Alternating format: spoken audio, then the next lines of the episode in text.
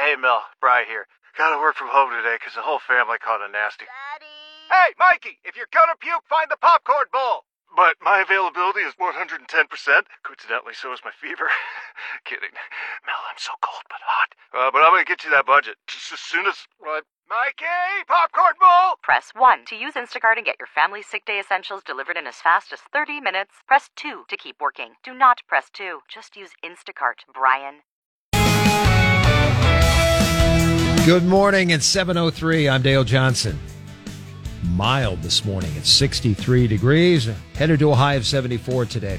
Republican Jim Pillen won Nebraska's race for governor with a victory over Democrat Carol Blood. Pillen said there's a lot of work to do between now and Inauguration Day. Highest priority for me is build relationships within a unicameral, find out who wins tonight and who will be serving. We've got to start working on building a team and making sure that we have a cabinet that's ready to go January 1. That's what we'll do. Incumbent Mike Flood remains Nebraska's first district representative in Congress. Flood was elected June 28th in a special election after incumbent Jeff Fortenberry resigned.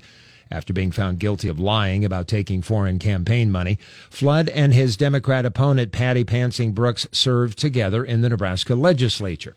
At his victory party in Norfolk yesterday, Flood congratulated Pansing Brooks for a hard fought campaign. And at the end of the day, Senator Patty Pansing Brooks and I were both, we're all Nebraskans and we're Americans. So I tip my hat to her and to her family tonight. With a handful of precincts yet to be counted, voter turnout statewide is 52%.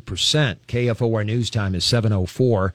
In countywide races, Republican County Attorney Pat Condon held on for another term, defeating Democrat Adam Morfeld. Sean Flowerday and Rick Vest were reelected to the county board. Newcomer Matt Schulte will join them after an unopposed run for the District 3 seat. Democrat Dan Nolte took the race for county assessor over incumbent Rob Ogden. Incumbent Democratic County Treasurer Rachel Garver defeated challenger Tracy Rafier. Republican Pat Condon, as I mentioned, defeated uh, Democrat Adam Morfeld in the race for county attorney. Democrat Kristi Egger won the race for public defender over Trevin Preble. Incumbent Troy Hawk defeated challenger Lynn Quinzer for clerk of the district court. County engineer Pam Dingman was unopposed for reelection. Voter turnout countywide was 54 percent.